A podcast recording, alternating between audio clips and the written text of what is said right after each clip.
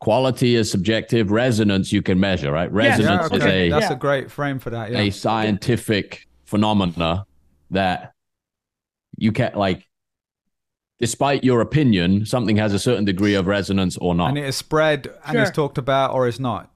Yeah.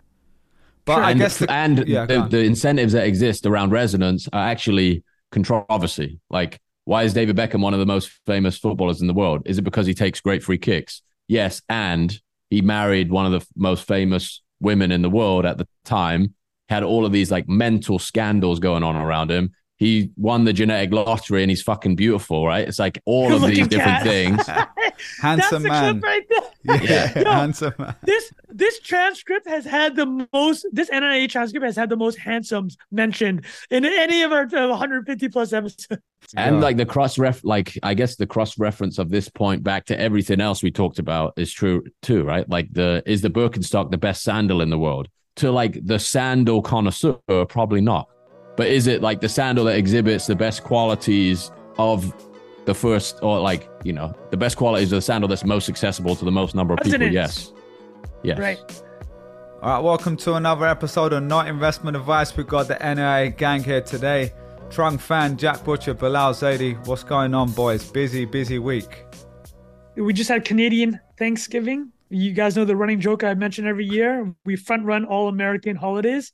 So Canadian Thanksgiving is six weeks before American. And then never forget Canada Day, July 1st is three days before July That's 4th. hilarious.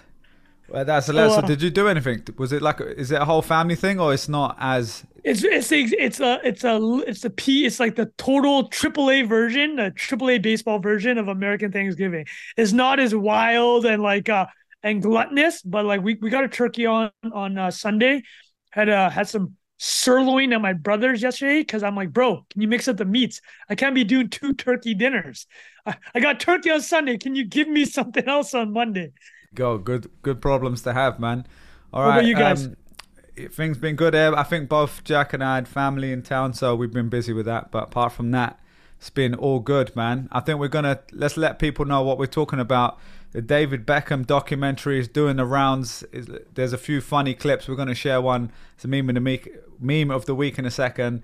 We're gonna talk about David Beckham's life and the Netflix doc.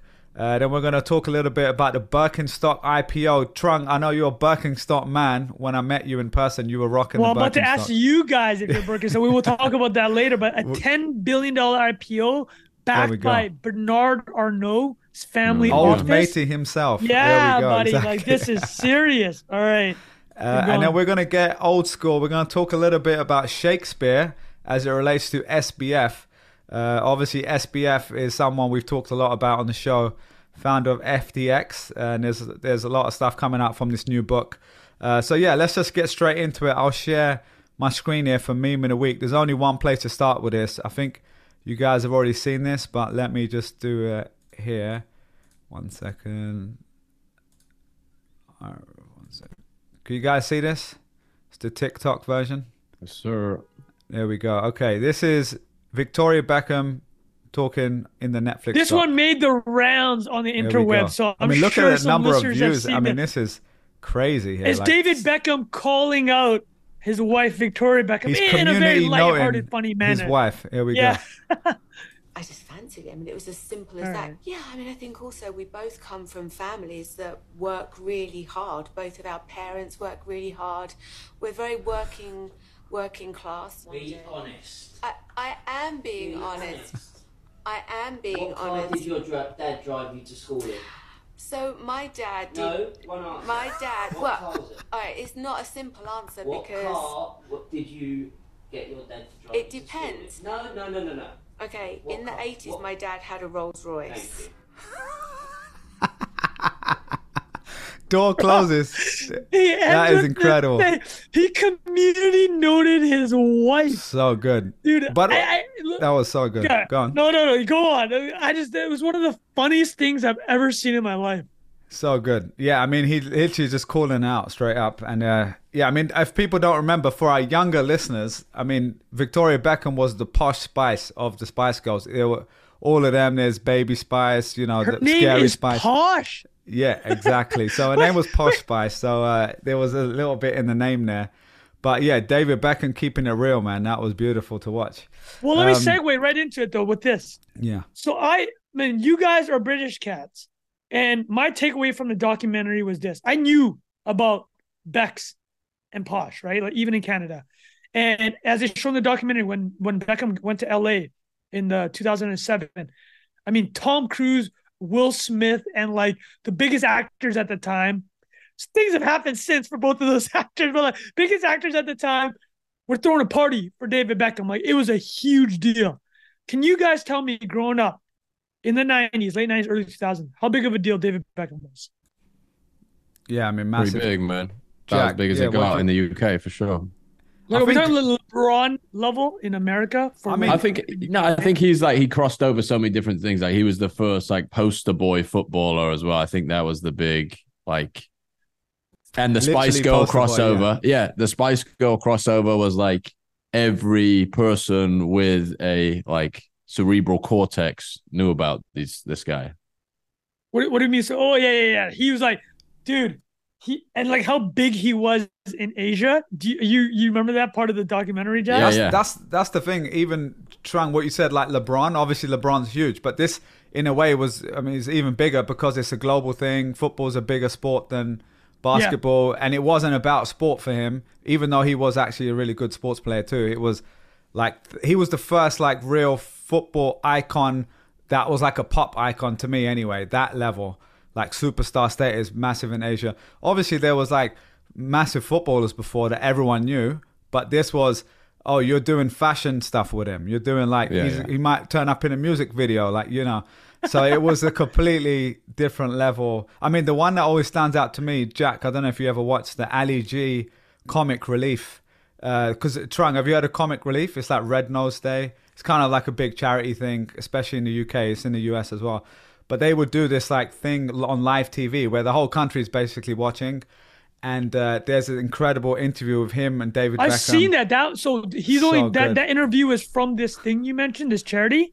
Yeah, that interview? Yeah, that's where it's from. It's it's for like live Ah. charity thing. Yeah. That makes sense though as to why uh, they would allow that to happen, right? Because it, it, it's actually for a good cause. Because he gets roasted. Oh, he was so. Dude. I mean, with today's lens, watching what the things he was saying, he's getting away with saying is like crazy. Well, dude, there's a line in that interview. They go, "Why'd you name uh, your son Brooklyn?" It's like, "Oh, because he was conceived in Brooklyn." And then Ali G is like, "Yeah, me and my me and me Julie, we named our son like the parking lot behind Burger KFC, yeah, Yeah, I'm just like, "Oh my god!" the bogs Wait, in so- KFC in uh in like wherever he's from, Staines or whatever. Yeah, pretty. So you know what? It's like was he's so strange. he's just like. So uh, explain this to me. How good of a footballer was he? yeah, he was. Honestly, watching the documentary, like it, I underestimated his football career over the last like 20 years. Like some of the shit he did, just unbelievable, man. Insane. Like set Like- set piece master. Yeah, Yeah, incredible. That that was the biggest, like, most shocking thing I think for watching the documentary. Like, I was obviously everybody knows who David Beckham is. Watching play for England, I didn't watch like every Man United game when I was eleven or twelve, so I didn't really know like the extent of how prolific he was as a as a player then. But uh, yeah, it was a great, great documentary, man. Four four good hours spent watching it, and like the shit that they had to endure Yeah. as like a public entity was just insane. insane. Yeah, and that Absolutely was the height of the tabloids too, right? Like the British tabloids famously are not very forgiving. Like Yeah. you know all the stories about Piers Morgan and, and what those guys did with like digging up old stuff from people who even passed away allegedly um, and stuff like that, like from their phone records. So that's the level they would go to. And I haven't watched the documentary yet, but there's probably this arc of him becoming public enemy number Oh one man, when you when you see him Oh, like my when he missed when he uh uh got the red card. against Argentina. Oh, What year was that? God. Was it 98? 98 Oh. World Cup? No, yeah, ninety eight, France ninety eight, right? So that was a just- huge thing, eh? It was Oh, massive because they basically mental. blamed it on him, and because England like got knocked out there, and it was like a really crazy kind of moment Against then Argentina, Argentina. England war uh, There you go. combative. And Yeah. uh, well, I mean, so I did know about England and Argentina's histories. Obviously, for the listeners that don't know, uh, uh, England Argentina went to war in 1982. It was a, quite a small one, uh, but it was in the Falkland Islands off uh, in the in the Atlantic Ocean. It was between the English and the Argentinians, right? And then 1986, four years later, they played in the World Cup. Super 96, 96, 96. Yeah, 86. No, no, 86. Oh, When, uh, oh, Ar- later. Oh, Maradona- got it. Sorry, sorry. Remember when Maradona had did the hand of God? Oh, okay, okay, got it. hand Yeah, of yeah. Okay. God, dude. Maradona did it just his career is so poetic. He had the biggest cheat in World Cup history, and then four minutes later, he had the greatest goal in World Cup history. Yeah, you know yeah, what I mean? that's That the crazy, one where yeah. he runs from half is like, so that happens. So those two countries, um, I mean, listen, let's go, people. We're gonna talk about some of this additional stuff later in this episode because now I'm talking about two countries, and like we didn't mention off the top, but we have some like small media related thoughts. But having said that, like back to the Mecca, Beckham uh, uh, documentary, is like they brought that up for the '98, right? This is all Argentina, England, and then guys, tell me if this makes sense. So, look, do you guys remember when uh, LeBron was with Cleveland in 2010 and he signed with Miami? He did the whole like ESPN show, taking my Yeah. to South Beach. People lost their mind. Um, I'm guessing it was that that times a million for Beckham. Oh man, unbelievable. Yeah, and like the stuff was- you, Yeah, go on. I, I was just gonna say the everywhere he played and like all of the man the, the the controversy that followed him around basically country to country like whatever he was doing wherever he was there was something like just as a function of being that wrapped up in like the pop culture news cycle it's just carnage everywhere they went And I think Jack, the other thing is, it was to paint a picture, Trung, like that world of football back then was all about the hard man, especially in England. It was like you celebrate the hard tackling, strong English guy. Cantona. It's- Cantona, yeah, but but Cantona What's Cantona? like What's Cantona? he was like a, a French footballer that was like you know went into the crowd and kicked someone basically, but was also to be fair an Oh, like incredible Artest player, right? So Went into yeah, the yeah. crowd. Okay, he okay, literally okay. like did a flying kick into the crowd. Ooh, it it's was someone- crazy. yeah, yeah. yeah, yeah. It was pretty crazy. But that like that back then there were some really good players, but it was there it was if you're like a guy who's shaving his head or got these big curtains like he did with his hair and putting gel on being in fashion shows, it was the complete opposite of what you want a typical Yeah, Roy Keane. mid- Roy Keane, Yeah. exactly, like crunching, breaking people's legs, sort of guy. Mm-hmm. Obviously, also a very good player, but um, so it was everything he did on the pitch kind of had to be perfect in a way because he was fighting against that image to a certain extent. So I think he kind of revolutionized that for a lot of footballers too, in a way, uh, especially in the Premier League. And then his manager at the time, Sir Alex Ferguson, who's like arguably the best manager or top He's three managers, yeah, top three manager of all time. He was known for being the hardest guy. Like he would literally throw stuff in the changing room, like throw chairs at people, like that sort Oh, he guy. bruised uh, Beckham. I think there Exactly. was a scene, right? He hit him with There's the a shoe. scene, Yeah, yeah, yeah, exactly. So it's just it is quite incredible. Like given all of that, how he kind of rose to the top. And just to answer your original question, like how good was he? I think he was, you know, at a stage he was probably a top player in his position, like top three to five player in his position, but not like. You know, there were so many amazing players at the time, you know? Yeah. But he did go, he went to Real Madrid when in what was called the Galacticos, Galacticos. era. Yeah, and they had like, you know, the old Ronaldo R9. Uh, they had Figo, That Ronaldo, who Zidane. is still an animal. It's still an animal, Incredible. exactly. So he, he was in that team, exactly. Well, dude, there's a scene that you I know Bilal will love. Bilal will just lose his mind when he's watching Doc. The uh, the show when uh when the man you played uh Real Madrid a year before went to Real Madrid and Zizou, who he obviously looked up to. I mean, I guess Oh, he's considered one of the top five players ever, right? Yeah, yeah, he's And, next uh, level, yeah. Beckham went. uh He just told me he's like uh he just goes uh. You come to Real Madrid. He's like, I, I couldn't believe that Zizou. This is like you said, right? Beckham's one of the biggest stars in the world, and then like he's just like in shock that this guy would say this to him. And uh yeah, again, I, I, we don't want to get too much on the sports side, but I think everything we've touched on the on the fame is super interesting. Like how famous this guy was, and it was like something you said, but I was like, how he was able to rise. The shit that they took, and like, listen, I know that this is like they greenlit this documentary and sanitized for in that respect, but I, I came out thinking I had so much res- like truly respect for them because like, listen, they have all the benefits of being how famous they are too, right? But a lot, you know, you know when you hear people, it's like you don't actually want this life, And like I'm looking at that and everything you just described that these guys had to go through, like Victoria and David, and for them to still come out like uh with a pretty clean image and having accomplished so much, I, I just walk away and like, man, like uh he looks soft, but he's got he's gritty. He's a gritty He's dude. a tough, Yeah. he's tough man. Well, and then I was just going to add to that really because he kind of is a bit of a like in that clip he comes across as he's like a real working class person. Like his background, he actually we were born in the same hospital from the same place, Leytonstone in East London. Like he's a proper East London lad. He's like a Cockney. Um, and so like when she's saying, "Oh, I came from a working class background," he's like taking it personally. He's like, "Look, I'm from this background sort of thing." Uh, his dad was a kitchen fitter, I think. Yeah. Yeah, yeah, yeah, exactly, exactly. I'd Uh, never even yeah. heard the term kitchen Kitchen fitter. Uh, is that just plumber? Is that just like a plumber in America? No, it's Is like uh, you would put like cabinets and okay, a and shit in cabinet, a cabinet yeah. maker. Okay. Yeah. Uh, oh yeah. wouldn't make it. No, it's DF like they would come and sort your DFS or whatever. D- Yeah, that's what. I was trying to remember the name of it. Yeah. Let me uh, let me throw up uh, another one. Second week in a couple weeks. Uh, the the story of the father is embedded in the son. Reference to David Senra's podcast founders when he talks about Francis Ford Coppola and how Francis Ford Coppola says you can understand every every person, every at least every male. The story is embedded of the father and the son. What what was Beckham's middle name? Beckham was middle Oh, name Bobby Robert. was named after one of the greatest Manchester United players ever. oh yeah, Right? yeah. It's like Charleston. yeah, Yeah. Charleston is like that. Uh, so think about the pressure from a young sorry. age. Charlton, yeah, like uh, the pressure his father put on him, and like they, again, I, I, I it it seemed pretty positive in the end. Like it wasn't like uh, uh like this Tiger Woods Earl Woods thing that we talked about, but like David did talk about. Was like, my father was coaching me very hard in football, like from a very young age. Like he'd make me take corner kicks hundreds and thousands of times and like yell at me if I didn't get the exact spot, right? So there it is. It's another uh, story of the father's embedded in the son. Yeah, definitely, man. So I definitely think I, I- I'll watch it. Maybe there'll be more to talk about after. Uh, the last thing I was just gonna mention was the Greece game. Did they? Did you get to that part, Yeah. drunk?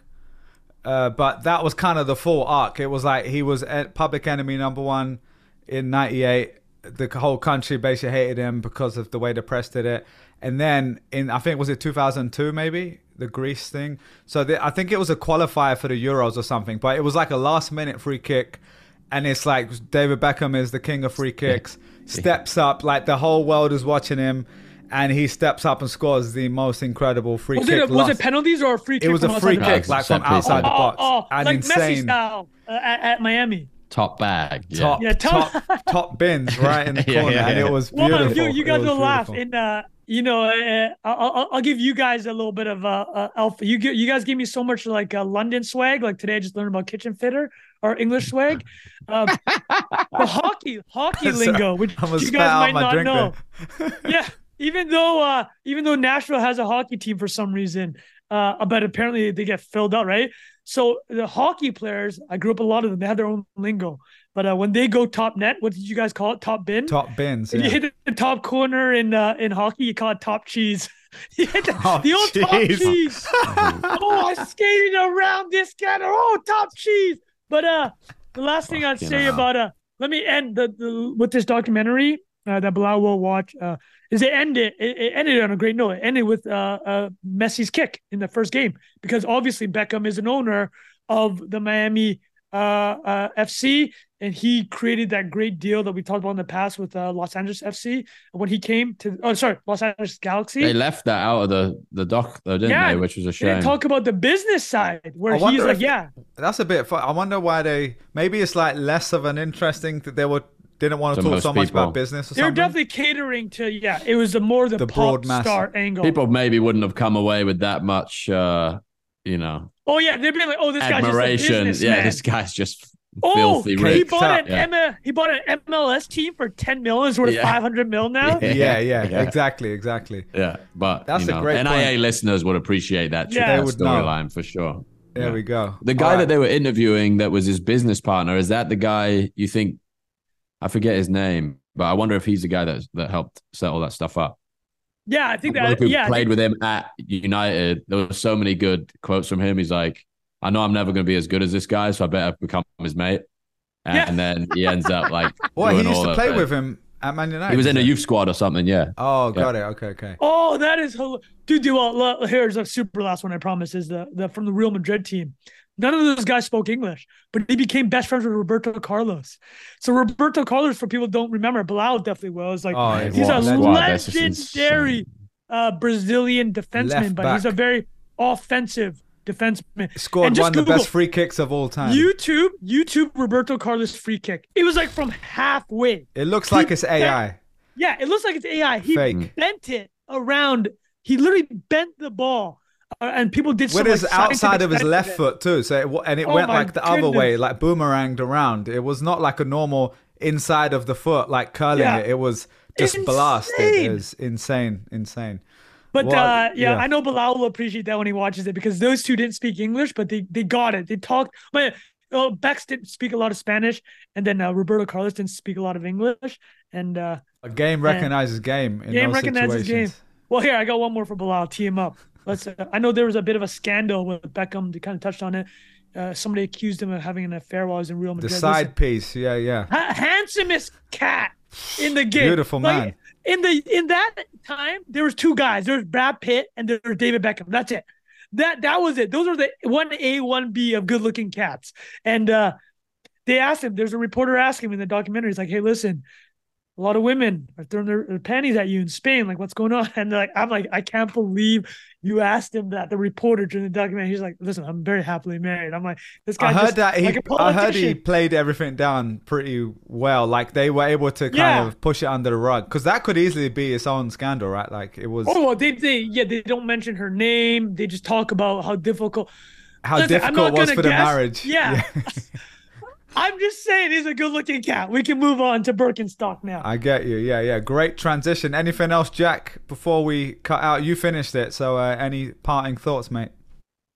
That was just class, man. His house in England is just incredible, man. That was one of my favorite bits too. Where is it? What Wow. a- Like in Cheshire or something? What a Where is it? lake. spread, mate. What a spread he's got Dude. set up down there. Doing a little beekeeping.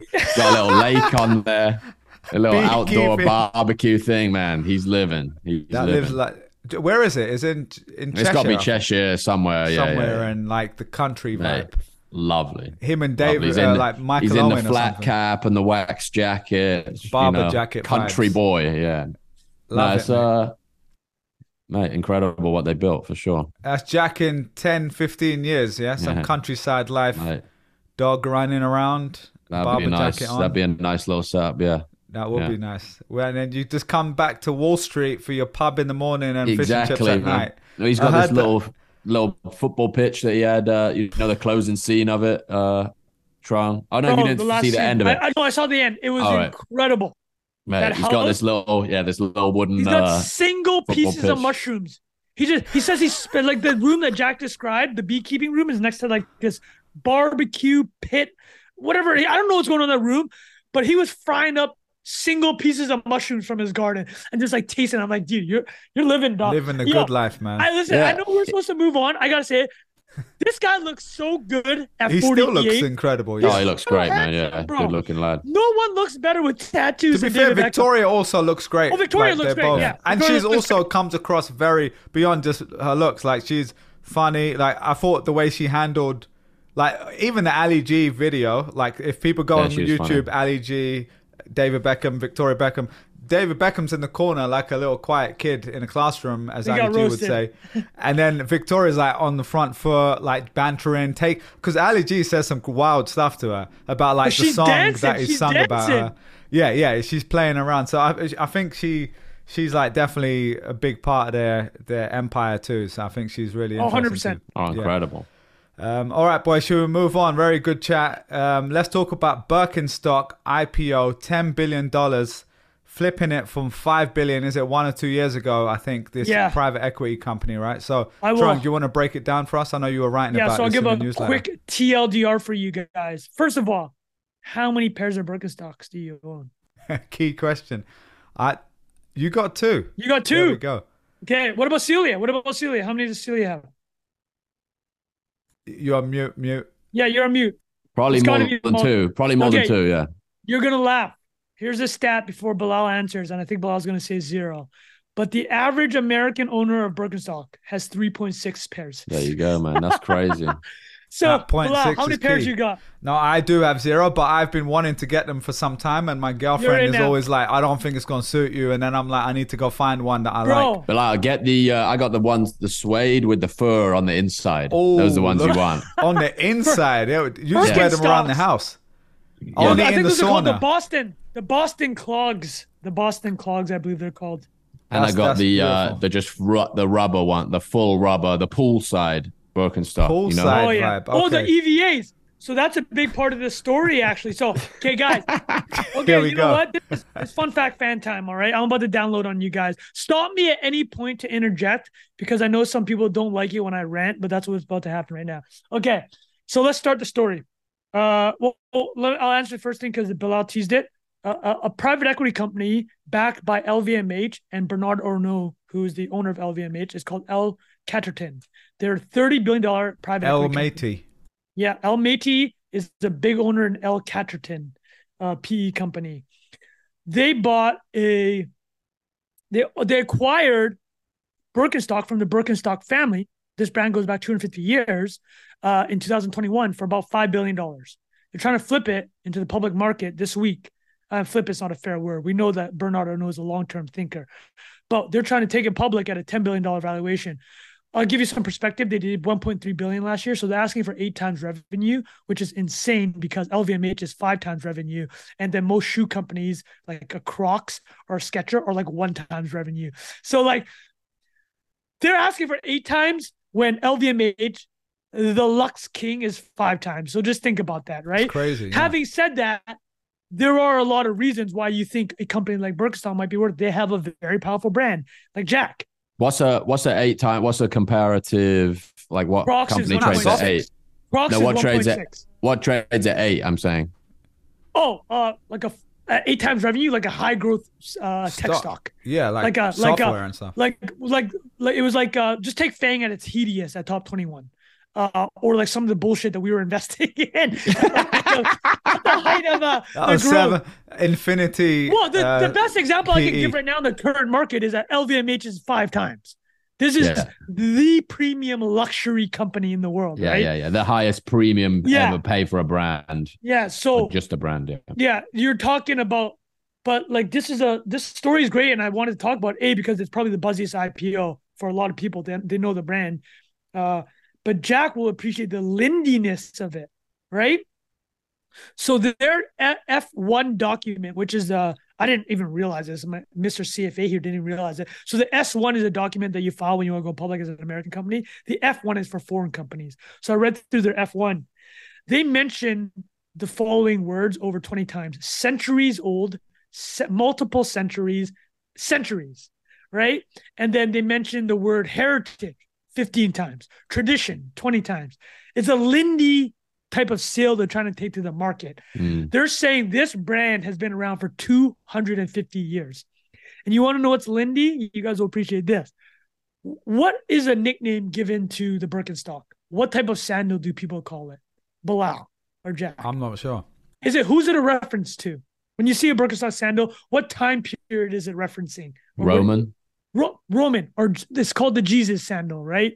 No, And, Got uh, it. Yeah, yeah. Like it's like it's the leather sandals are in the Bible. That's how the Roman back- Empire. Yeah, the leather sandals. There we go. The Roman referenced Empire in the strikes Bible. again. How lindy is that That's idea? eight times. Eight Yeah. times. They must have seen all those TikToks. That's Yeah, why they're Every out day, there. people are thinking about. It's really just Birkenstocks making people think of the Roman exactly Empire. really. right so like the leather sandal goes back thousands of years right and Mm. uh birkenstock is a preeminent leather sandal in the world it's like this is the brand that's associated with it and what, what's even lindier than leather sandals walking walking is the lindiest thing in the history of mankind right so when bilal says he goes for an eight hour walk and he's like Walk to "You know earn. guys? That's Bilal. Walked- walk the Bringing earth it back.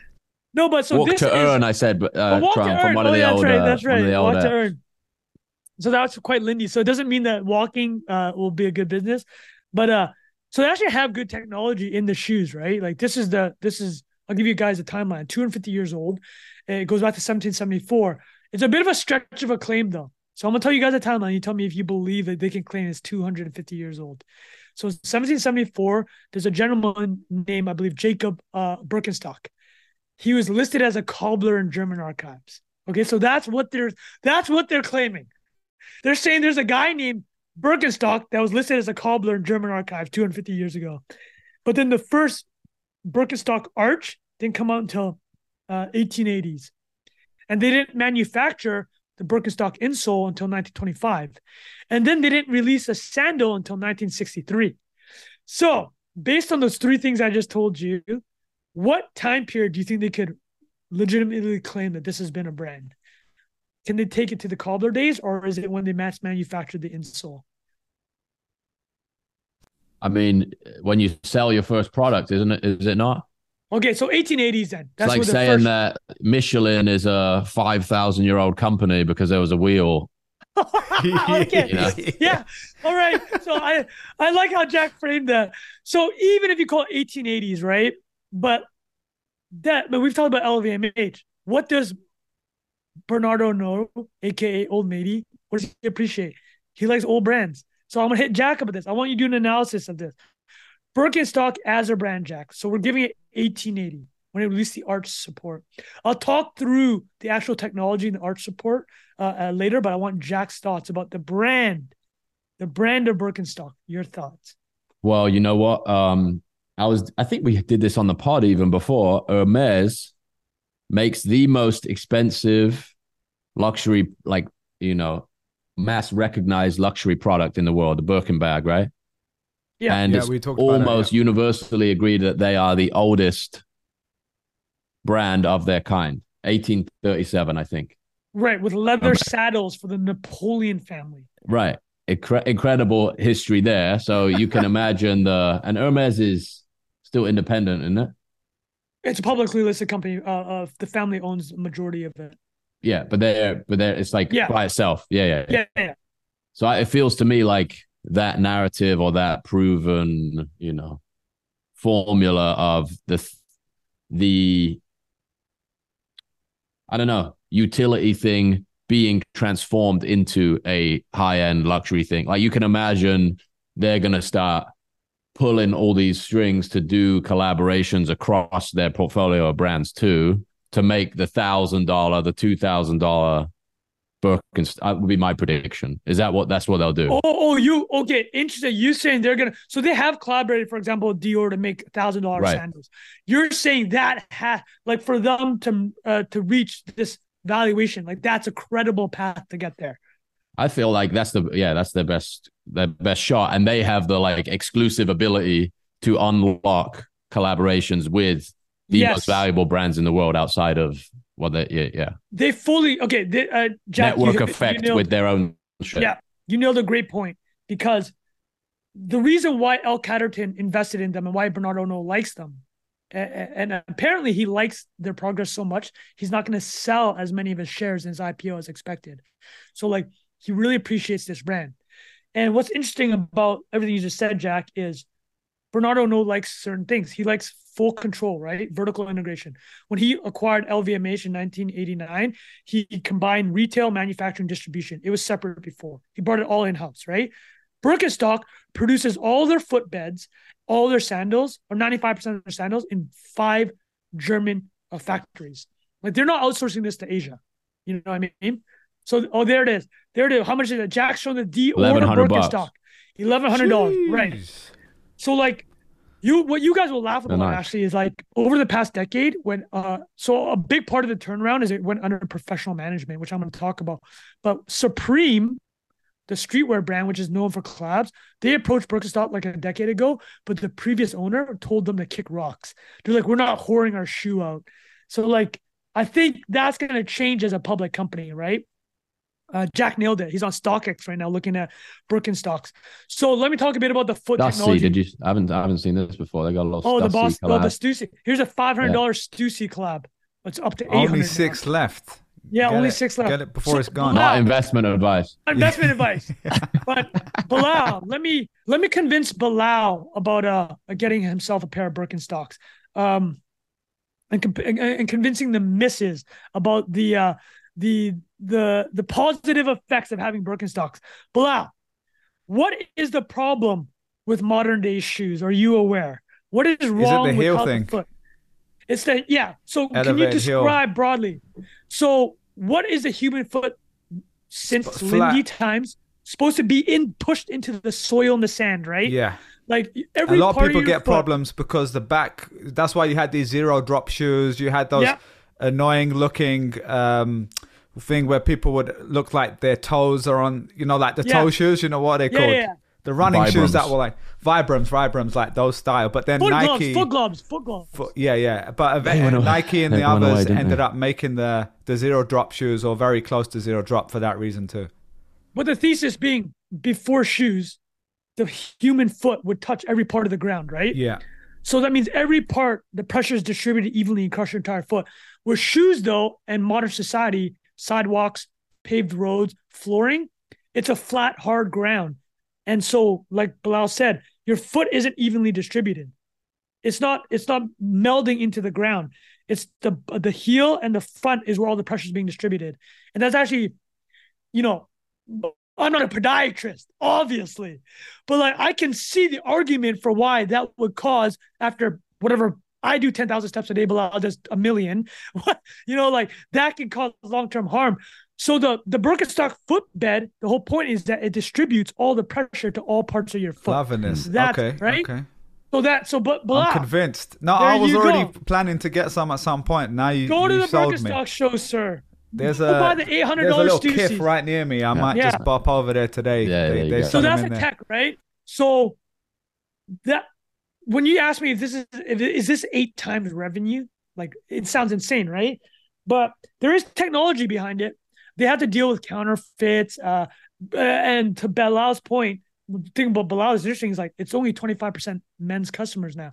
There's no reason why this couldn't be 50-50, men's, women's, right? It's called the Jesus sandal for sakes, right? It's like uh, right, this could be 50-50. Uh, Asia, they haven't penetrated Asia. You know who likes sandals? Asians like sandals. They're Yeah. like brands bro. too, uh, Yeah, especially they like brands too, man. I can tell you living in Vietnam, that sandal game, them flip flops was everywhere. Um, but uh, so uh, let me let me give you guys a little bit of the turnaround story, which is very fascinating. So uh, we like to dog on consultants, right? I mean, what are some things we've said about consultants? What does a consultant do? It goes into corporations. I mean, here, give me a joke. What what is Borrow the your watch to tell you the time. The say it again, Jack? Say it again. Borrow your watch to tell you the time. Okay, so consultant will go into a company, go to the CEO. Hey, can I see your watch? Here's the time, right? You, they're telling you stuff you already know, right? It's like, hey, have you thought about cutting costs? Oh no, I haven't. Thank you, McKinsey. I didn't think about cutting costs, right? But the whole the the, the Birkenstock story. So for our consultant listeners, this is the greatest example of a consulting in coming in turning on business that I read in my life. The CEO of Birkenstock, his name is Oliver Reichert. Before uh, becoming an outside consultant to uh, Birkenstock in 2009, he was a crisis reporter in the Congo, and he was uh, he ran he was a managing director at a German TV sports station. Zero background in fashion, zero background in footwear. Uh, they interviewed him. Uh, the the Cut magazine interviewed him 2018, five years into his turnaround. He says, "I don't give a shit about fashion. I don't know anything about fashion." He goes, "I don't know anything about uh, mass production of uh, footwear." This is when he started. I'll tell you what I do know though. People love Birkenstock. People have bought a hundred million dollars of Birkenstock in 2009, even though this company did zero marketing. Its production's a disaster. The three brothers running it, all Birkenstock family, are fighting. They have no idea what they want to do with the future of it. He comes in, he's like, this is a sleeping giant. So he comes in 2009, outside consultant. He gets two of the brothers to sell their stake in the business. So it gets under the control of one brother, streamlines the entire corporate structure. He releases the sandals that Jack mentioned, the EVA rubber sandals. So the, that's $65 sandal when the normal one is about 150. So broadens the market. And now those rubber sandals account for 15 to 20% of 30 million that they sell a year. So he expanded it. 2016, they launched Birkenstock.com. Didn't even have a website. And now 40% of the business is online. And then 2021, he calls up Old Matey. He's like, hey, I think you would like this business, Birkenstock. He convinces the Birkenstock family after 240 plus years to sell to uh, Bernard Arnault and uh, L Catterton. And then two years later, he's trying to flip it. So this is the greatest consulting turnaround I've had ever had in my ever heard in my life. Uh, Mm, so interesting. thoughts on that? What's the uh what's the thesis for taking this private public separately? Then how they LVMH, yeah great question. The it, it was actually mentioned. So you actually brought the counter to it, which is that you think you could sell higher end shoes in these luxury collaborations, but a French industry consultant told Der Spiegel, which is a major a German newspaper, he said the problem with Birkenstock is if you go to Dior or LVMH, you can sell shoes and perfume. He's like and, and handbags. He actually doesn't think Birkenstock can be the brand extension.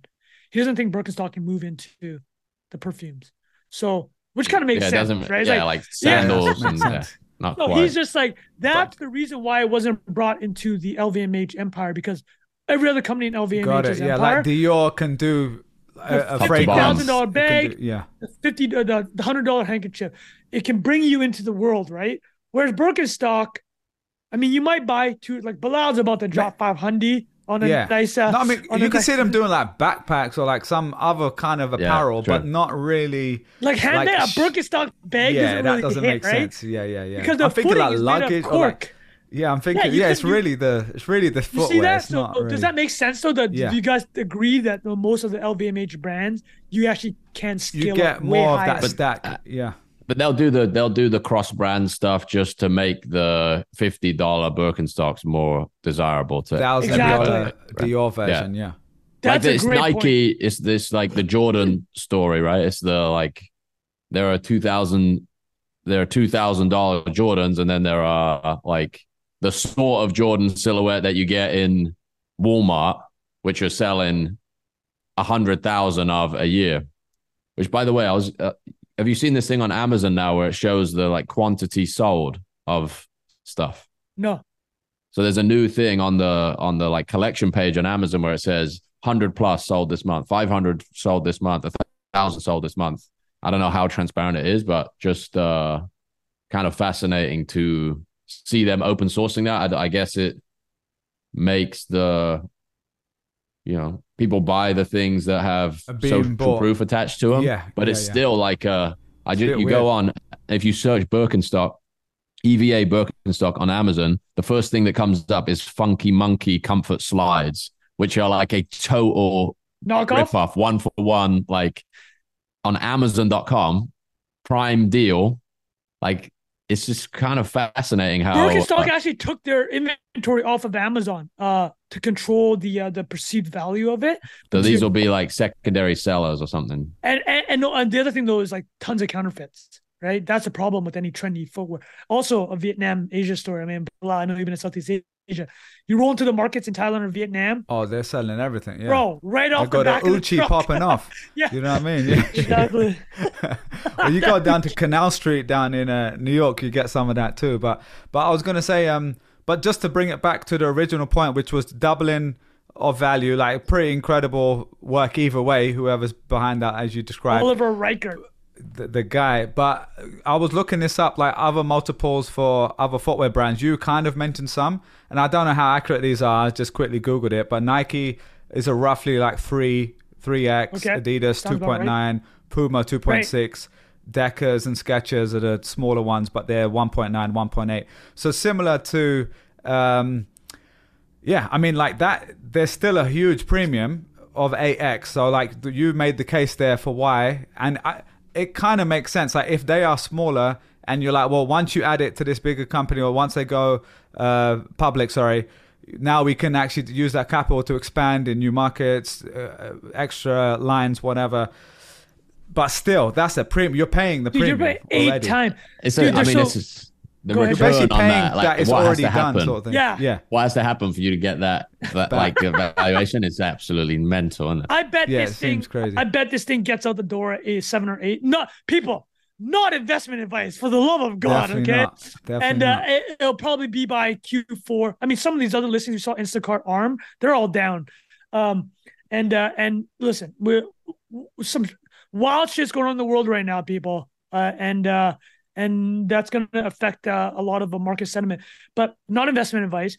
Having said that, well, the other thing I'll add is this: uh, NYU professor Aswath Damodaran. Some of you probably familiar with him. He does the greatest content on breakdowns for F1s.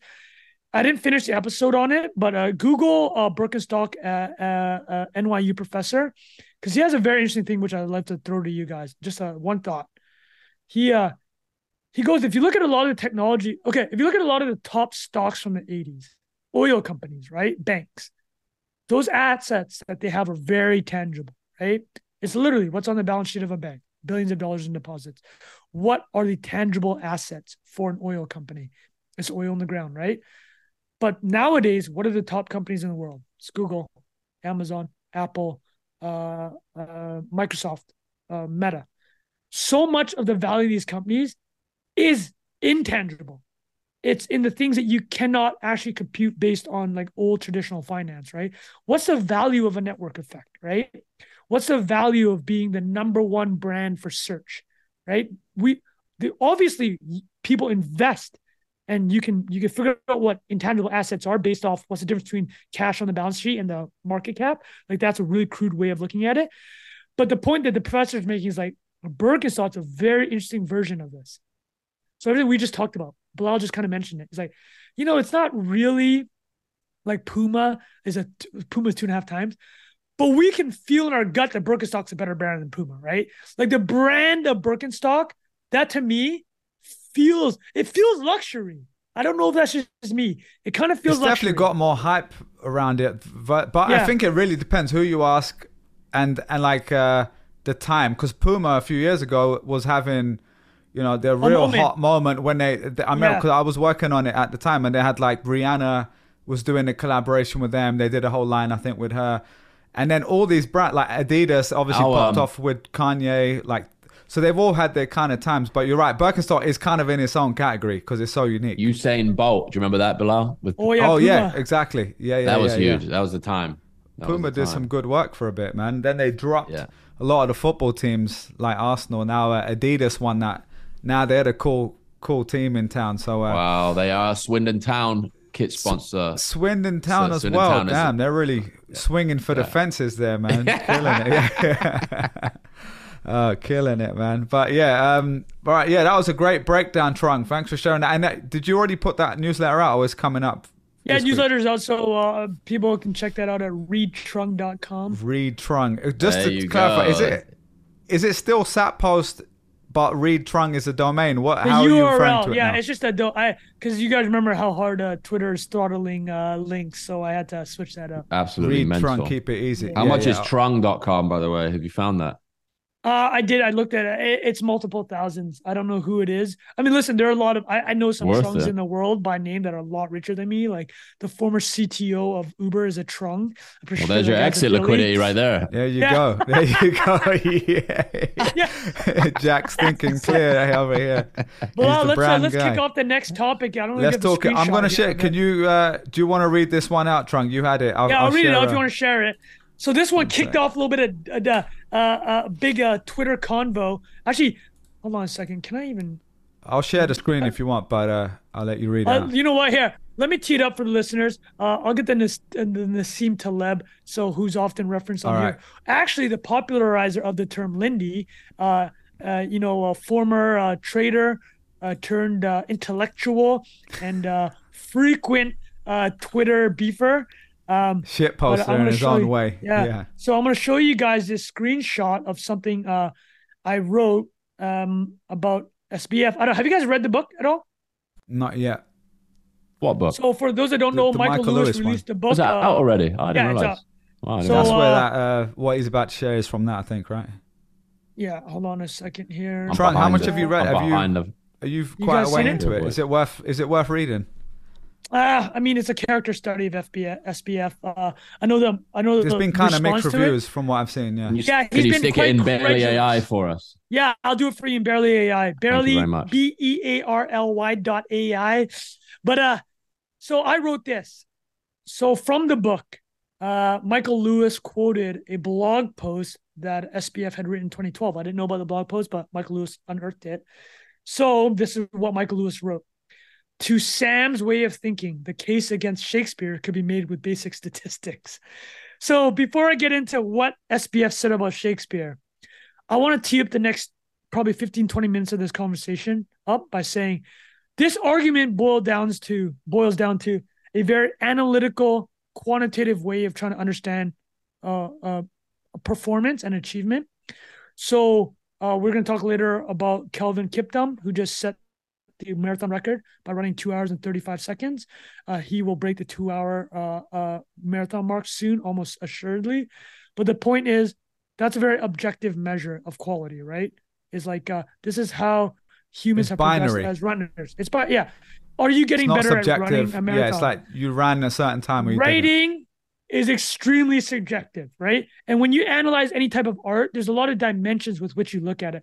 You consider the art for its time. Like, oh, was Shakespeare way ahead of every other person that he wrote at the time? Almost certainly he was. The the the the depth of his writing, the the the, the character nuance, the character studies. Was it an impressive achievement in terms of the technology that was available or like uh uh the context of the time was it an intellectual time so like you give extra credence to people that seem to find discover things which is so abnormal to like isaac newton discovering you know uh, gravity uh inventing calculus within like a five year period it's so abnormal right? It's like well, think about the average thinker of that time. So there's a lot of ways to like kind of look at these subjective achievements. Uh, i guess newton not really count but like literature is quite subjective same with art. But the point being made is it's a different value assessment than saying I ran three hours marathon a hundred years ago and now it's whatever two hours, right? Very very different. So we're on the same page of that, right, guys? Yeah. And by the way, I just want to clarify. I accidentally said subjective before when I meant objective. Okay, just okay. to uh, correct myself there. So this is what SBF said about Shakespeare. I could go on and on about the feelings of Shakespeare, but really I shouldn't need to. The Bayesian priors are pretty damning. So let me the Bayesian priors uh, don't have to get too deep in it, but it's like you basically assess the world how it is. You you you look at it and you assign a certain probability how things are uh, based on your current assessment of the world. That's the prior. But as soon as you get new information, you have to change that inf- like your assessment, right? You have to basically change your prior assessment of the situation. So he says about half the people born since 1600 have been born in the past 100 years. But it gets much worse than that. When Shakespeare wrote, almost all Europeans were busy farming, and very few people attended university. Few people were even literate, probably as low as 10 million. By contrast, there are now upwards of a billion literate people in the Western sphere. What are the odds that the greatest writer would have been born in 1564? So he's making like a numbers based argument, right? It's like, what are the odds that this would happen? That of uh, you have a billion people that can write today, or you have 10 million that can write in that time. Like just based on numbers, what would you guys say? Like based on numbers, like, oh, he's right. It's like based on pure probability, it's more oh. likely Well- that the greatest writer ever. Well, Jack, love your thoughts. Well, his argument is bullshit because the there's 500 years of activity around the stuff that Shakespeare wrote. That's why he's considered. this is the Lindy argument, right? It's like the proof that it's still relevant today is the filter that matters, right? Like, would you say that? Well, I think you could say like in 500 years, you could look again and see if somebody has exceeded the like mind share of Shakespeare, and then yeah, you might be right that that person was alive today, but like, yeah, the argument is. I know it's like pseudo intellectual bullshit, basically. I I don't really. But this is why this is it why at it went nuclear. This is why it went nuclear viral because I obviously swim in tech Twitter. Everyone chimed in. So this is what this is what Taleb said. He had a very uh, similar argument. Uh, he actually used the Lindy argument to what Jack said. The problem with people like SBF is knowing a tiny bit of statistics to parrot about it, but not understanding processes. That is dynamic across time. Shakespeare has survived nearly half the millennium of filtering by time Right, right, right. right? So like, but like Jack That's another sent me- variable essentially right? that he's not accounting for. He's honing in on this it's like- one filtered view, which is, and he's also doing it in like a very, like you said, pseudo intellectual way, like using large words that aren't even necessary here. You could, ba- you know, you but could that s- don't explain it in a apply simpler to way. something subjective. and there's some gut check Yeah. there where a hundred years of people being much more literate, producing and reading literature, there is not a name second close to Shakespeare in my like Right. in my opinion. If you went around the world and said who's the most famous writer ever, you're getting Shakespeare every single time. And like somebody may have had 25% of time as the same amount of exposure, and there's not even a remote competitor. Like Dickens, like maybe Dickens is the only other good name would even come up, right? Yeah. I guess I what about think- any of the uh, religious texts? Matthew No, Mark. man, But there's that's the no there's no like single author, I guess. Yeah, yeah, yeah. Okay, okay. Wait, actually, guys, let me throw this to you. I'm gonna do. I'm steel manning the other side because I read through all the comments, right? So Let's do it. uh, Jack actually sent me an article from Richard Hanania. Um, he's a popular Substacker, and he actually he agrees with SBF. He says people are not engaging with the argument that he's making because his point to what Jack said is this: actually, Jack's Jack's talking. th- th- You're talking over each other, as in Jack's adding a variable to this argument. He's saying fil- you're adding the filter of time to the argument. So now you're saying subjectively, time should be added to this. And then uh, something that's related to that idea is this the power law of fame, the power law of success, right? To the victor go. Yeah, the victor, Shakespeare is winning also because he's won, right? No, there's no oxygen for anybody else to win. This is the argument from this would be the argument from the rationalist side. There are there are better writers potentially, but Shakespeare, separate from him as a qual the quality of his writing, and him uh, being uh, for his time and through 500 years one of the greatest um, describers of human emotion, right? Of human relationships. He's also just sucked out all the oxygen. That when you go to high school, they're not allowing anyone else. He's become the substrate with which everybody understands culture. So the the the, the contra argument is then that that actually just shows you how this is a power law thing and not a a a uh, quality thing. So Jack, I'll let your thoughts on that. Yeah. Yeah, I think that's true. I think the like to say that you're adding some subjective filter to it when it's already a subjective thing that you're trying to assess, right? It's, again, it's like another layer of bullshit on top Of of, the bullshit. of Yeah. intellectual masturbate. Uh, it's like, say, Yeah. yeah, but Taylor Swift is the you know the William Shakespeare of 2023. It's like Which is, is, is Taylor Swift the undisputedly true. let's be honest. You know. you can fact check me on that one. You could put community notes on me for that one. But it's like yeah. the the response to the thing at the time is I don't know that you can't you can't take those two things apart. Like something existing in a vacuum or like analyzing these two things in a vacuum.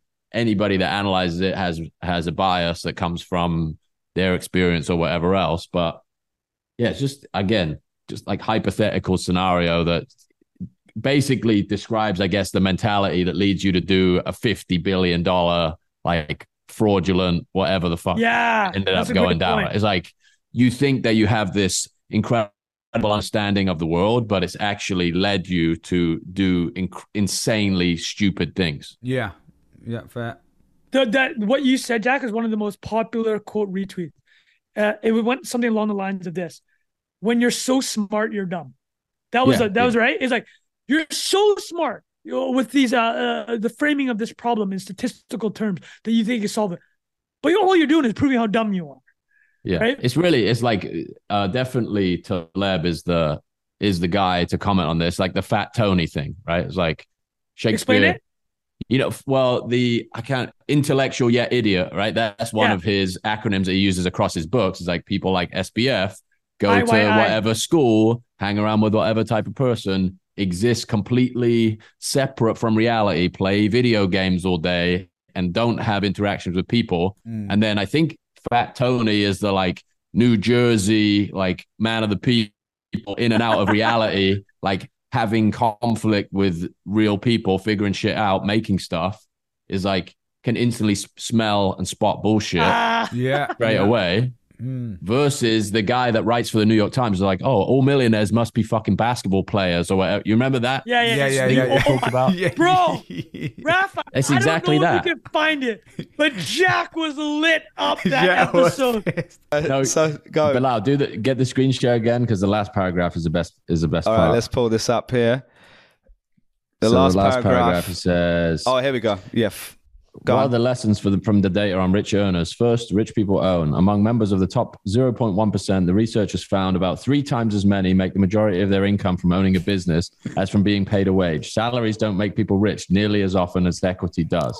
And that was the like, when I read that sentence, it's like, how can you write that?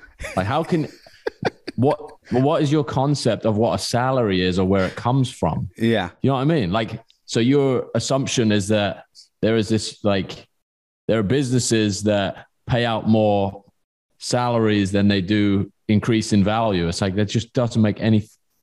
There's no logical universe where you can make sense of that statement. So then I, you know, the caption written to a company on Twitter was perfect. It was like this is just an ad for how disconnected. And I don't think, you know, you could say it's like the New York Times, but it's obviously um, a school of thought that is not one person's like not one person's view. It's just a complete misunderstanding of like how value is created, and it's a huge problem because it's like I don't think you can make good decisions if you don't understand how the world operates that way or how money moves around or how value is created and and to like take issue with how much people are getting paid and make suggestions about how to fix it without understanding the source of funds is just completely moronic. it's fu- it's like- it's like this is the same this is the same Yeah. symptom, right? It's like the over intellectualized like SBF has never writing met a a, blog kitchen post. fitter. He's never met a kitchen fitter. exact writing a blog post about a question that nobody fucking cares about the answer to anyway. Yeah, You know? yeah, yeah. You know, you want to know there's a phrase that He's on Taleb says? Tumblr. Exactly. Taleb says this all the time, and I love it. Your ideas, well, he, he- the phrasing says contact with reality. Wait until ideas touch reality, right? And this comes from three guys that spend a lot of time in the digital realm. But it is so true. Your view of the world versus instant contact with reality. I think this is a great demonstration of it. Well, you know, I mean, there's something, there is something odd about this too, because he was able to scale up fucking FTX, albeit like fraudulently and on like a false premise with all of this like posing as a, as a genius, right? Yeah. because the internet removes you from that in some way, or like you've abstracted yourself away from reality enough where You can that's just serving you until going it out there. Yeah. You got you got to the point where you eventually blew up, and um, there's another Taleb. You know, Turkey. What's the the, the Every- lifespan of a the turkey, look like? The turkey problem. Yeah, Every day of Turkey's life is getting better and better until the day that is the day before before Trung has a big turkey on Thursday, uh, Sunday, uh, yesterday, right? Exactly. But uh, uh, it's, it's basically explaining how there's certain things you just can't extrapolate from the past, and it's just uh, like it happens with the mortgage crisis. Everything's kind of going up and then it explodes. But so, Bilal, I love your thoughts on the the subjectiveness of this. Uh, uh, uh, Yeah, no, I, I don't have much more to add. To be honest, I, I do think what Jack said there made sense around. Like, it's, this is a big philosophical discussion that doesn't really need to be that big in terms. It's a subjective question in the first place, and I guess like all of these sorts of discussions are going to be subjective. But like you said, it's not like we could discuss what are the variables that will impact a marathon race time, right? And like you can identify those, you can study those, and you can test those over time and see progress. What you described there about um, the power law versus being objectively the best with something creative and subjective, I that is kind of the thing that to me as well that stands out where like the question is is the best thing really just the thing that stood the test of time that everyone knows about or is that also just because more people heard about it and it had the in marketing terms the best upper funnel that it got through all the way that more people know about it now all right so you know Birkenstocks and Beckham. yeah. yeah well, guys, hold on. that's We the actually- title of the episode there Can we actually talk and about how we feel about this? I, I'm going to ask you guys pointedly a yes no question. Uh, so I'll ask Bilal first. Do you think that the power of law and the linearness of something should be uh, tied into whether the, the quality of a subjective work? Like in Mona Lisa is one another one of these. Mona Lisa is not the greatest painting by Leonardo da Vinci by any stretch. Like uh, uh, technically, it's not his best work. Many like many uh, people will agree to this. Do you think though the I want lindiness? Jack's face. I know Jack's got a Yeah. thought on this. So I want to. Wait, I Jack, the go- here artist in the room. Okay, We need to get his take on that because do uh, you I have think to tie has lindiness and power law into the subjective quality, or can you separate it? Let me ask Jack. And is Mona Lisa the greatest work of his? Yeah, I think so. Yeah. But the, I don't know, the, I guess consensus at scale gets less and less uh, subjective. You know, like the small group of technical painters that analyze the quality of that painting, like within that, within that group, that's the consensus. Then you go out one more ring and it's Yeah. less of the consensus, one more, four more, five more. And the meme around the Mona Lisa is like it got stolen by this person, it moved here. It, it like became this uh you know story bigger than itself that gave it more meaning than it may have had because of its technical prowess. And these questions are all like ridiculously philosophically deep, right? Like we, can, Yeah. I don't even have for the NIA, I think. Yeah. I, I haven't have the vocabulary to articulate how I really feel about it, but it is hilarious that these things that don't have objective measure. Well, you say they don't have objective measures. Like if you could retroactively figure out how many hours people have spent reading Shakespeare or producing derivatives of Shakespeare, I'm fairly sure there's probably an objective measure that you could reverse engineer to support this point, right? Be the consultant, come in and say, hey, the Romeo and Juliet derivatives exceed basically any other written piece of literature ever. Like every every class in school learns about it. They do a play on it, but it's just like reverberated through Jack, culture actually, for a let long, me. long what time. you said, the frame you gave is so brilliant, and I, I let me let me actually use what you just said, the concentric circles. So if you talk a bunch of paint experts, like people that are experts in the chemical paint, they'll be like, "Oh yeah, so uh, I'm more research, I'm more impressive on this." But as you go up, but th- I love what you said though. Like the further out you go, the more objective it gets. There, there are pretty some pretty objective things. What is the most visited painting in the world? It's the Mona Lisa. Just 10 million people a year see it. I love how you said it though. The more further out you get, there, there actually is some objectivity to it. Now there are people, and I'm gonna call up my boy Adam Singer here, because Adam, I know you listen to this, and Adam has very strong feelings about art and the popularity of art. I'd love Yeah. to know his comments about what we're saying, but because I know that he, uh, from what I've read in our interactions, like the popularity of something, he thinks shouldn't be that variable with which suggests its quality, right? Because we're kind of delving into that right now. It's like the quote we're, we're, we're adding this. okay, how about we use this? How about we use this word resonance? Okay, resonance. Like, Quality is subjective. Resonance you can measure, right? Yes. Yeah, Resonance okay. is a That's Yeah. a great frame for that. Yeah. a scientific phenomena that you can't like despite your opinion something has a certain degree of resonance or not and it is spread and is talked about or is not.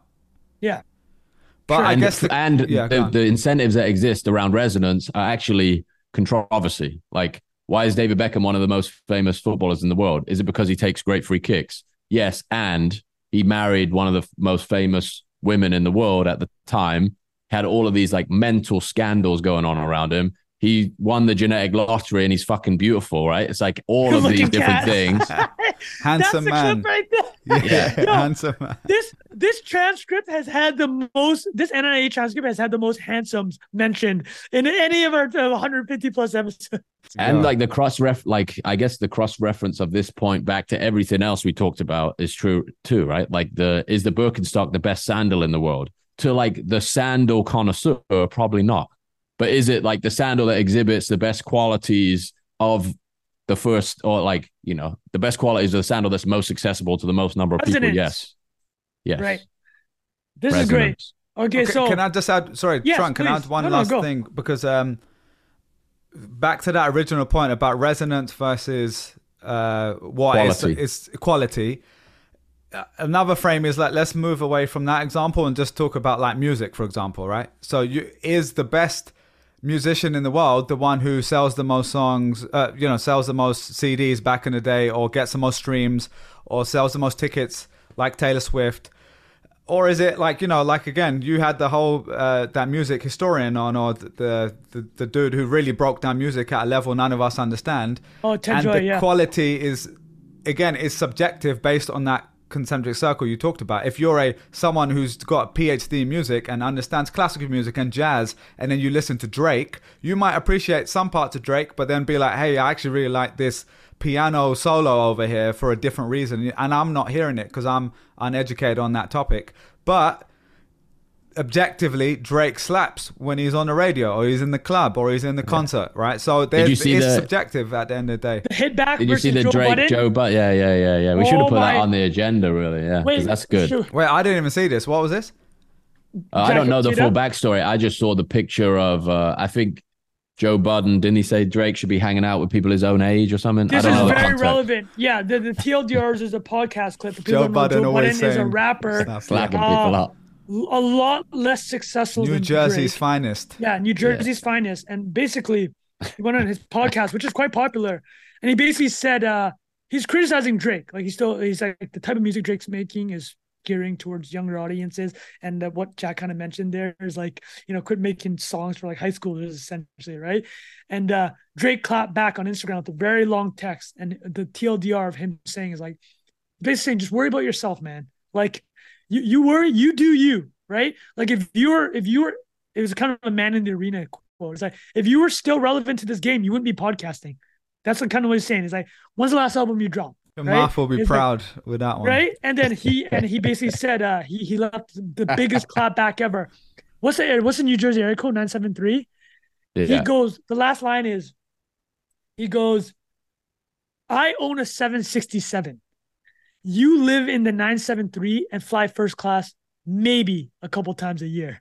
So it's just like then- Resonance. yeah, It's just like, listen, the, the Drake's just like, listen, if you're truly relevant in this game, you'd still be playing. I actually don't know how far this beef goes back, but Joe Budden did clap back at Drake. Well, it's not really clap back. He said one of the most generic things ever. He just goes, Father Time is undefeated. That's all he said to Drake's response, as if to say, is like, listen, man, you can act whatever age or appeal whatever age you want. Like you will age out, is basically what he's trying to say. But he's also And uh, and maybe he's making a little Lindy reference there. yeah, Father Time is uh, Who are going to be more likely to be listening to Drake or Joe Budden in 500 years? That's the question you want to ask. Yeah, we kind of. So he's basically saying, "Listen, you you might think that today, but we'll we'll, we'll come back in hundred years." Because Um, you know what? Only 5% of the population is literate or whatever is the same comparison, right? Like that is a very interesting uh thing to plot over anything, basically. Like the thing that you're making at the time can only possibly resonate with this proportion of people. But as more people have the ability to process what you made, does it get more or less popular? Yeah, I tend to think that Drake's probably going to be uh Lindier. Lindier. Yeah, yeah. But uh, we probably don't have to Given the read out direction, whole, given the Sorry, go on. direction of civilization, I should say, as a uh, you know, as a cat, As a uh, caveat. But I was to say that we don't have to read the whole thing because it's a, it's a real essay here. But Champagne Papi, aka Drake, the first the message starts with "You have failed at music." That's that's how you know he's The taking hook, shots right? straight Strong, away. that's the open with something strong. All right, cool. Um, uh, anything I else, give a, on I'll, that one? I'll do a quick one. I know. Uh, listen, but NA listeners, we uh, uh, I'm gonna talk about Kelvin Kelvin uh, Kiptum quickly, Yeah. and then I'm just give a very brief thought on uh, what's happening in Israel. Uh, I'm not gonna ask either of you guys to opine on this because it's we don't have it's not enough uh, minutes to do this properly. But I have some strong feelings about how the media is portraying it.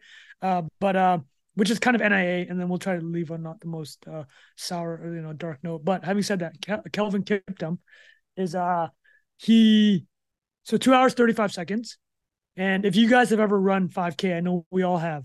You know how hard it is to shave one second off right? This guy shaved 34 seconds off the previous record.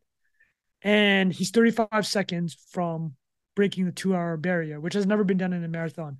Uh, uh Eliud Kipchoge the greatest marathoner ever 37 years old did it in a controlled event in 2019 but uh, this guy, uh, Kelvin Kiptum, also from Kenya, not shocking to anyone. Kenya creates all the greatest marathoners. Something about the air, literally, it's something about the the the, the, the elevation, right, and the oxygen that they could take, and just they train all the time. But this guy's 23 years old.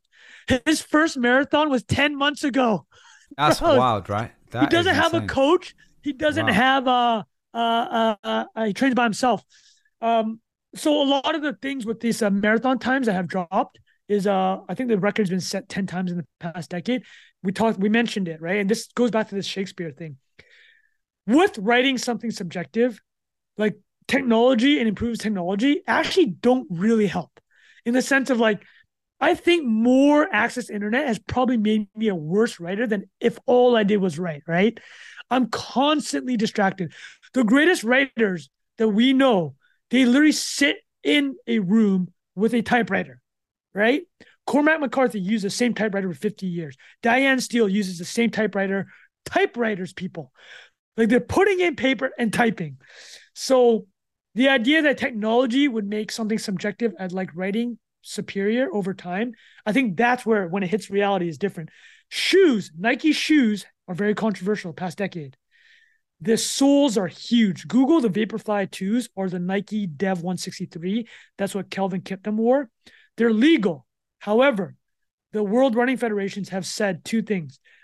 There's a minimum amount of sole that can have because it absorbs the running and gives it gives a lot of energy back on the bounce. And there's a carbon plate inside these running shoes. So when you're hitting the ground, it's actually bouncing you off. So over thousands of strides, it's much more beneficial to running these things because you're not getting as tired. So their shoe technology is improving.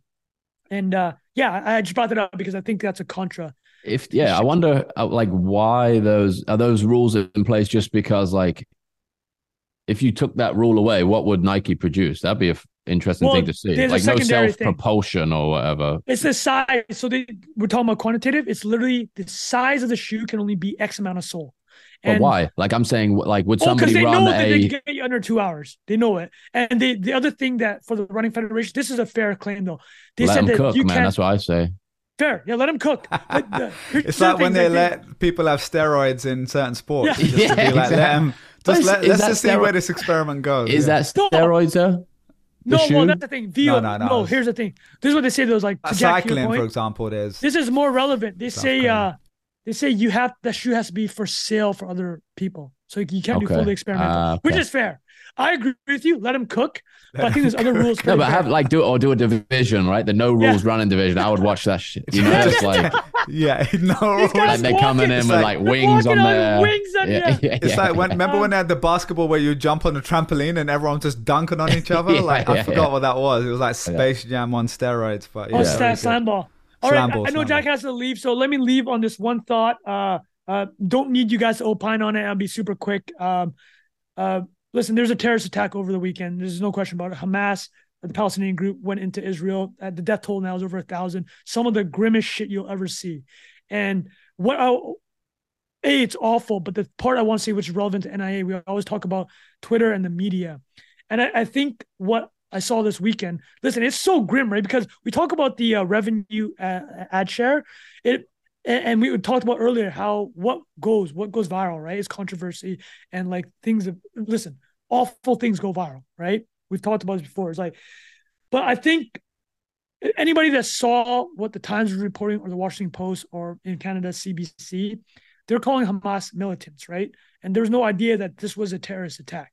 And I think with Twitter over the past week or X platform, how crazy the information sphere got, I think you're kind of seeing uh, parts of what Elon buying this platform and not let there be top down control the narrative happen. Because I think if this was under old leadership, it'd be a very sanitized timeline.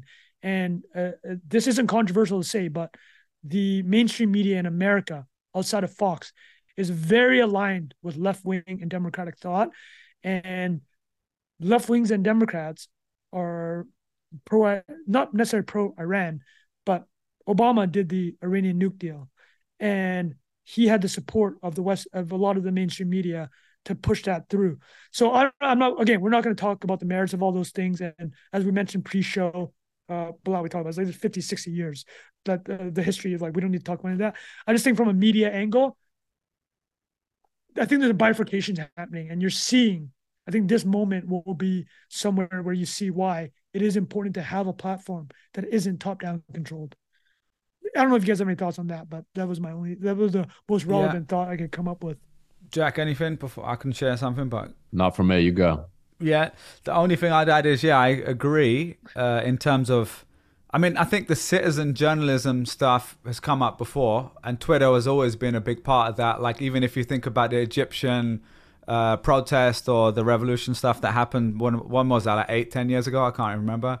Yeah, I remember Twitter being a big part of that. But always there was this thing about what's going to get censored. Is the government going to come in and block access to Twitter? Like that has happened in uh, parts of the world.